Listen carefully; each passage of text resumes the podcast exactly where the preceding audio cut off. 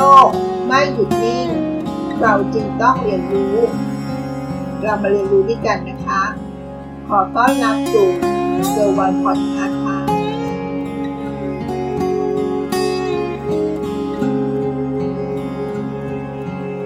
การทำงานต้องใช้เวลาของเราและตัวของเราเข้าไปแลกใช่ไหมคะ ไม่ว่าจะเป็นมนุษย์เงินเดือน หรือเป็นผู้ประกอบการนะคะ แต่ทักษะ อย่างหนึ่งที่ได้อ่านในบทความนี้ชวนให้คิดนะคะว่า ถ้าเราจะประสบความสำเร็จได้จำเป็นต้องมี และจำเป็นต้องใช้ให้คล่อง นั่นก็คือคำที่เรียกว่า การใช้พลังทวีคูณค่ะ การใช้พลังทวีคูณจะส่งผลให้เราทำน้อยให้ได้มาก หัวข้อที่มาชวนคิดในวันนี้ก็คือ วิธีทำน้อยให้ได้มาก ด้วยการใช้พลังทวีคูณนั้น จะทำอย่างไรล่ะ ให้เรานึกถึงนะคะ ของหนักๆสักชิ้นหนึ่ง ถ้าเราต้องยกมันด้วยตัวเราเอง มันก็คง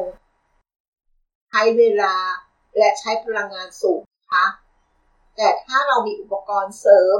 เช่นเรามีคานงัด เราก็จะออกแรงเพียงนิดเดียว ก็จะสามารถยกสิ่งของที่หนักขึ้นมาได้ใช่ไหมคะ สิ่งนี้นะคะที่ทางธุรกิจเขาเรียกว่าทำน้อยให้ได้มาก ด้วยการใช้พลังทวีคูณ จะช่วยให้ธุรกิจนั้นสามารถขยาย และเติบโตแบบก้าวกระโดดได้นะคะ เรามาดูวิธีการแนะนำของบทความนี้นะคะ พลังทวีคูณ วิธีที่1นนะคะ OPT Until People Time เราต่างก็รู้ดีนะคะว่า เวลาเป็นสิ่งสำคัญใช่ไหมคะ และทุกคนที่เกิดมาในโลกใบนี้ ก็จะมีเวลาเท่ากัน 24 ชั่วโมง หากต้องการเวลาที่ทำอะไรต่างๆ ให้ได้มากขึ้น ก็จำเป็นนะคะ ต้องใช้เวลาของคนอื่นมาทำแทนค่ะ ยกตัวอย่างที่เห็นภาพที่ชัดเจนนะคะ CEO ของบริษัท จะจ้างคนอื่น เพื่อมาช่วยเหลือการทำงาน ในตำแหน่งต่างๆ ในด้านต่างๆ แทนตนเองนะคะ ไม่ว่าจะเป็นตำแหน่งรอปภแม่บ้าน พนักงานต้อนรับหรือประชาสัมพันธ์ พนักงานรับส่งเอกสาร พนักงานบัญชีเรขา และตำแหน่งอื่นๆอีกมากมายนะคะ แม้ว่า ในตอนเริ่มต้น ของการสร้างธุรกิจใหม่ๆ ตัวผู้ก่อตั้ง หรือคนที่เป็น CEO นั้นอาจจะต้องทำงานเองทั้งหมด ที่เราว่าไปเลยนะคะ ด้วยตัวคนเดียวทั้งหมดเลยค่ะ เพราะอะไรนะคะ เพราะเรายังไม่มีทุนมากพอ ที่จะจ้างใครให้มาทำงานแทนเรานั่นเอง แต่เมื่อดำเนินธุรกิจไปสระยะหนึ่ง ธุรกิจเติบโตขึ้น และมีสิ่งสำคัญที่ทำได้เฉพาะ CEO เท่านั้น จะให้คนอื่นทำแทนไม่ได้ ดังนั้น CEO จึงจำเป็นที่ต้องโฟกัสในงานที่สำคัญที่สุด แล้วก็ปล่อยงานอื่นๆ ให้คนอื่นช่วยทำงานแทน การจ้างคนอื่นมาทำงานแทนเหล่านั้น มีหลักการคำนวณง่าย ๆก็คือ เมื่อรายได้ต่อชั่วโมงของเรามีมากกว่า คนที่เราจ้างมา ก็สามารถจ้างให้มาทำงานในตำแหน่งนั้นแทนเราได้นะคะ เพื่อแลกกับเวลาให้เราไปทำสิ่งอื่นที่มันสำคัญมากกว่า เช่น จากเดิมที่เราไปส่งของให้ลูกค้าที่ไปรษณีย์เอง เราต้องเสียเวลาเดินทาง เสียเวลาไปเข้าแถวต่อคิวยาวเหยียด และแจ้งเลขพัสดุแก่ลูกค้า ซึ่งจะว่าไปแล้ว อาจจะต้องใช้เวลาเป็นวัน กว่าจะทำเสร็จก็ได้นะคะ ซึ่งในเวลาหนึ่งวันที่เราเสียไปนี้ หากเราเอามาโฟกัสที่การขายหรือการติดต่อพูดคุยกับลูกค้า เพื่อปิดการขาย มันน่าจะได้ผลที่คุ้มค่า ดังนั้นเราอาจต้องจ้างพนักงานหนึ่งคน เพื่อให้รับผิดชอบเรื่องการส่งสินค้า ซึ่งอาจจะต้องเสียค่าจ้างเพิ่ม เดือนละหลักพันไปปลาย หรือหลักหมื่นต้นๆ แต่เราในฐานะเจ้าของธุรกิจในเวลาหนึ่งวัน ก็มีโอกาสหาได้มากกว่านั้นอยู่แล้วนะคะ ซึ่งพอคำนวณแล้ว เราก็จะเห็นว่ามันคุ้มค่าที่ต้องจ่ายเพื่อแลกกับเวลาที่มันเพิ่มมากขึ้น เพราะเวลาของเรา มันมีจำกัดนั่นเองค่ะ พลังทวีคูณวิธีที่สองนะคะ OPK Answer People Knowledge ในฐานะการเป็นนักธุรกิจหรือผู้ประกอบการจำเป็นต้องเรียนรู้สิ่งต่างๆ อยู่เสมอ และจำเป็นที่จะต้องพัฒนาตัวเองอยู่ตลอดเวลาด้วยนะคะ ตัวเราเองสามารถจะเรียนรู้เรื่องอะไรก็ได้ในโลกใบนี้ เพื่อให้เป็นผู้เชี่ยวชาญแต่อย่างที่เรากล่าวไปแล้วในแต่ตอนพลังทวีคูณวิธีที่หนึ่งนะคะ ว่าเรานั้นมีเวลาจำกัด วันละแค่ 24 ชั่วโมงเท่ากัน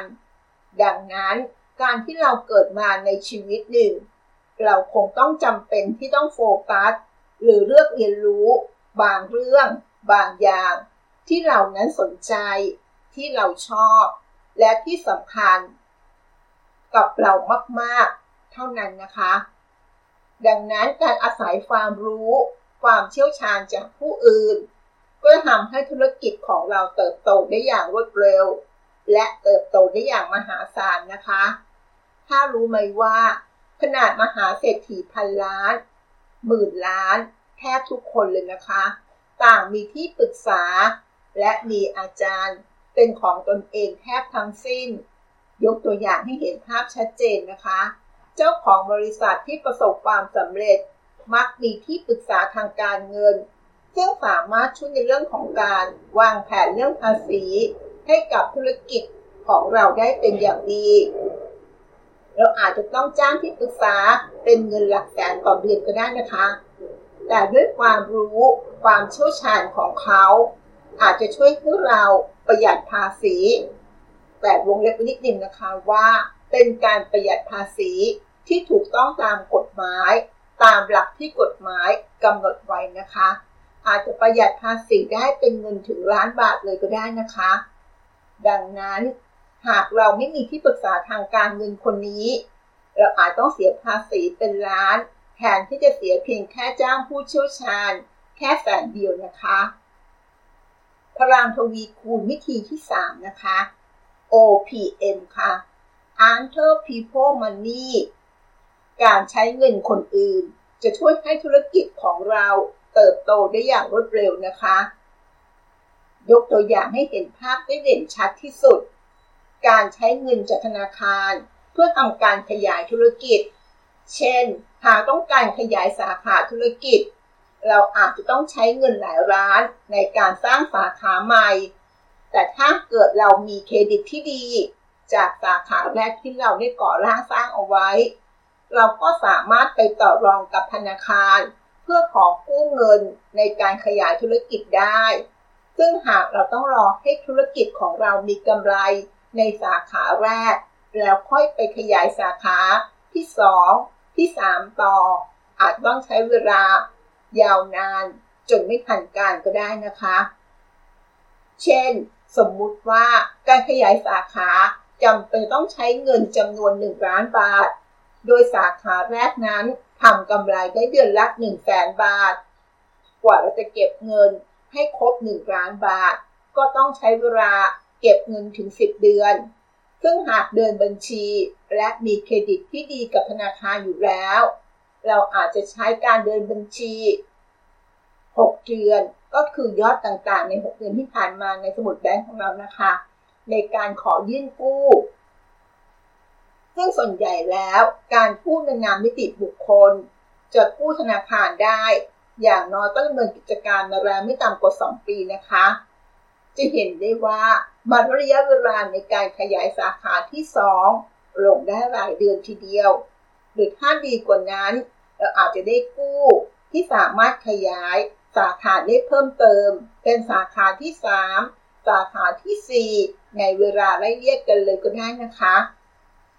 ปกติแล้วถ้าเรามองในมุมนี้ จะเห็นได้ว่าธุรกิจสตาร์ทอัพรุ่นใหม่ๆ เพียงแค่มีไอเดียเจ๋งๆ และการ present ที่ดี ก็สามารถที่จะหาเงินในอีกรูปแบบหนึ่งนะคะ เงินจากนักลงทุนมาเริ่มต้นธุรกิจใหม่ได้เลย ไม่ต้องรอเงินหยอดกระปุกที่เราเก็บออม แต่ข้อสำคัญก็คือ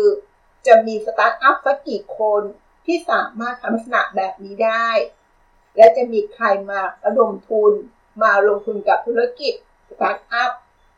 เป็นหลักล้าน ในการดำเนินธุรกิจครั้งแรก ซึ่งมันก็คงจะยากนะคะ ดังนั้นถ้าเรามี OPM การใช้เงินคนอื่น เพื่อการเติบโต แต่อย่าลืมนะคะว่าตัวเราเองก็ต้องรักษาเครดิตที่ดี ตั้งแต่เริ่มต้นด้วยค่ะ พลังทวีคูณ วิธีที่ 4 นะคะ OPR Answer People Relationship การใช้พลังจากความสัมพันธ์ของคนอื่น เรามาดูตัวอย่างที่เห็นเหตุการณ์จริงๆของ Facebook นะคะ ที่มาร์ค ซักเคอร์เบิร์กได้มีโอกาสรู้จักกับฌอนปาร์กเกอร์ ที่นำพาให้เขาได้ไปรู้จักกับปีเตอร์ ธีล ซึ่งกลายมาเป็นนักลงทุนคนแรกของ Facebook ด้วยเงินจำนวนกว่า5 0 0แสนดอลลาร์ หรือราวๆ กว่า 15 ล้านบาท ซึ่งแน่นอนนะคะว่าเงินจำนวนนี้จะส่งผลให้ Facebook จากเดิมที่เติบโตเฉพาะในกลุ่มนักศึกษามหาวิทยาลัย กลายเป็นโซเชียลเน็ตเวิร์กสำหรับคนทั่วไปทั่วโลกทีเดียว โดยเงินทุนก้อนนี้ทำให้ Facebook เติบโต จนมีสมาชิกเกิน 1 ล้านคนแรกภานระยะเวลาไม่กี่เดือน ซึ่งหากไม่มีเงินทุนก้อนนี้ Facebook อาจจะไม่ได้เติบโตอย่างรวดเร็ว ขนาดนี้ก็เป็นได้ และนั่นก็จะเห็นถึงประโยชน์จากคอนเน็ชันของคนอื่น แต่ก็ต้องยอมรับว่ามันก็คงไม่ใช่เรื่องง่าย เพราะว่าจะต้องเป็นธุรกิจที่นักลงทุน มองเห็นว่าเป็นธุรกิจที่น่าสนใจ และเป็นธุรกิจที่ดีเสียก่อนนะคะ พลังทวีคูณ วิธีที่ 5 ค่ะ เทคโนโลยี อันนี้เป็นพลังทวีคูณวิธีสุดท้ายนะคะนักธุรกิจที่ประสบความสำเร็จ รู้จักการใช้ประโยชน์ จากเทคโนโลยี ไม่ว่าจะเป็นการใช้ระบบautomation การใช้ซอฟต์แวร์ เข้ามาช่วยในการทำงาน หรือแม้กระทั่งสมาร์ทโฟน เครื่องเดียวของเราเครื่องนี้ ก็สามารถจัดการงานได้หลาย ๆ อย่างในเวลาเดียวกัน ได้อย่างมีประสิทธิภาพ ซึ่งที่ผ่านมาเราจะเห็นได้ว่า มีหลายธุรกิจยักษ์ใหญ่ที่ดูเหมือนจะมั่นคง แต่อาจจะละเลยไม่สนใจเรื่องของเทคโนโลยี ที่เข้ามามีบทบาทในปัจจุบันมากยิ่งขึ้นทำให้บริษัทเหล่านั้น อาจต้องล้มหายตายจากไปได้นะคะ เราไม่สามารถปรับตัวให้เข้ากับเทคโนโลยี ในปัจจุบันได้ ที่เราเห็นภาพได้ชัด ก็อย่างโกดักที่แม้จะเป็นบริษัทแรก ๆ ที่สามารถคิดค้น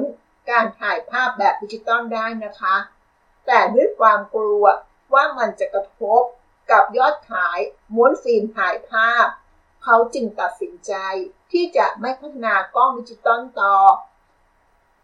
ซึ่งสิ่งนี้เมื่อมองย้อนกลับไป ก็จะรู้สึกว่าเขาคิดผิดนะคะ เพราะในเวลาต่อมาไม่นาน คนทั้งโลกก็หันมาใช้กล้องดิจิตอลกันเกือบหมดแล้ว จนแทบไม่มีใครซื้อม้วนฟิล์มอีกเลยค่ะที่เห็นได้ว่าถ้าบริษัทปรับตัวไม่ทัน บริษัทก็อาจจะต้อง ล้มละลายในที่สุด เพียงเพราะผู้บริหารอาจจะมองงัดเลยในเรื่องเทคโนโลยี และมีความกลัวกับธุรกิจเดิมนะคะ ถ้าโกดักในวันนั้นมีความกล้า และมองภาพในระยะยาว เราจะเห็นโกดักที่เติบโตมาจนถึงปัจจุบันนี้ก็เป็นได้นะคะ และเราก็เชื่อนะคะว่า ยุคต่อไป ก็จะเป็นยุคของ AI หรือปัญญาประดิษฐ์ ซึ่งคำถามก็คือ เราจะใช้ประโยชน์จากเทคโนโลยีที่เกี่ยวกับ AI มาช่วยให้ธุรกิจของเราเติบโตแบบก้าวกระโดดอย่างไรกันได้บ้าง เราก็ต้องติดตามเทคโนโลยีกันต่อไปนะคะ ว่ามันจะส่งผลกับธุรกิจอย่างไร โดยเฉพาะผู้ประกอบการหรือนักธุรกิจก็ไม่ควรจะละเลยสิ่งนี้นะคะ นั่นก็คือการใช้พลังทวีคูณ ด้วยวิธีการทำน้อยให้ได้มากค่ะ มีทั้งหมด 5 วิธีนะคะ วิธีที่ 1 OPT Until People Time ใช้เวลาของคนอื่นค่ะ 2. OPK Until People Knowledge การใช้ความรู้ของคนอื่น มาทำงานแทนเราค่ะ 3. OPM Until People Money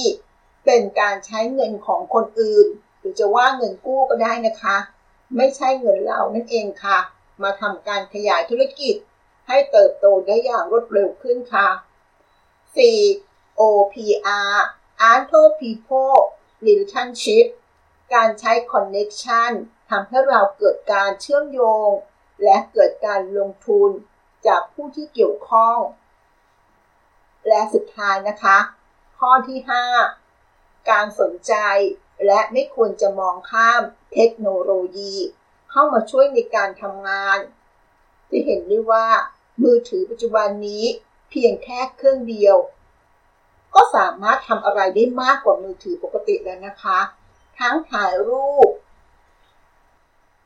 บันทึกเสียง ฟังวิทยุ ฟังพอดคาสต์สามารถสแกนภาพ สแกนไฟล์ต่างๆ และอื่นๆ อีกเยอะแยะมากมายเลยค่ะ จะเห็นได้ว่าสมาร์ทโฟนปัจจุบันนี้ไม่ใช่แค่มือถือ ในสมัยก่อนที่เราเคยใช้กันแล้วใช่ไหมคะ เพราะมันเป็นมากกว่ามือถือนั่นเองค่ะ คนส่วนใหญ่จึงต้องพกพามันเอาไว้ ติดตัวเลยก็ว่าได้ นั่นก็คือเรื่องราวที่มาฝากนะคะ หวังว่า เราจะได้เห็นพลังคูณและลองดูค่ะว่า เราจะทำยังไงให้ชีวิตของเราทำน้อยแต่ได้มาก ขอบคุณที่รับฟังแล้วพบกันใน EP หน้า สวัสดีค่ะ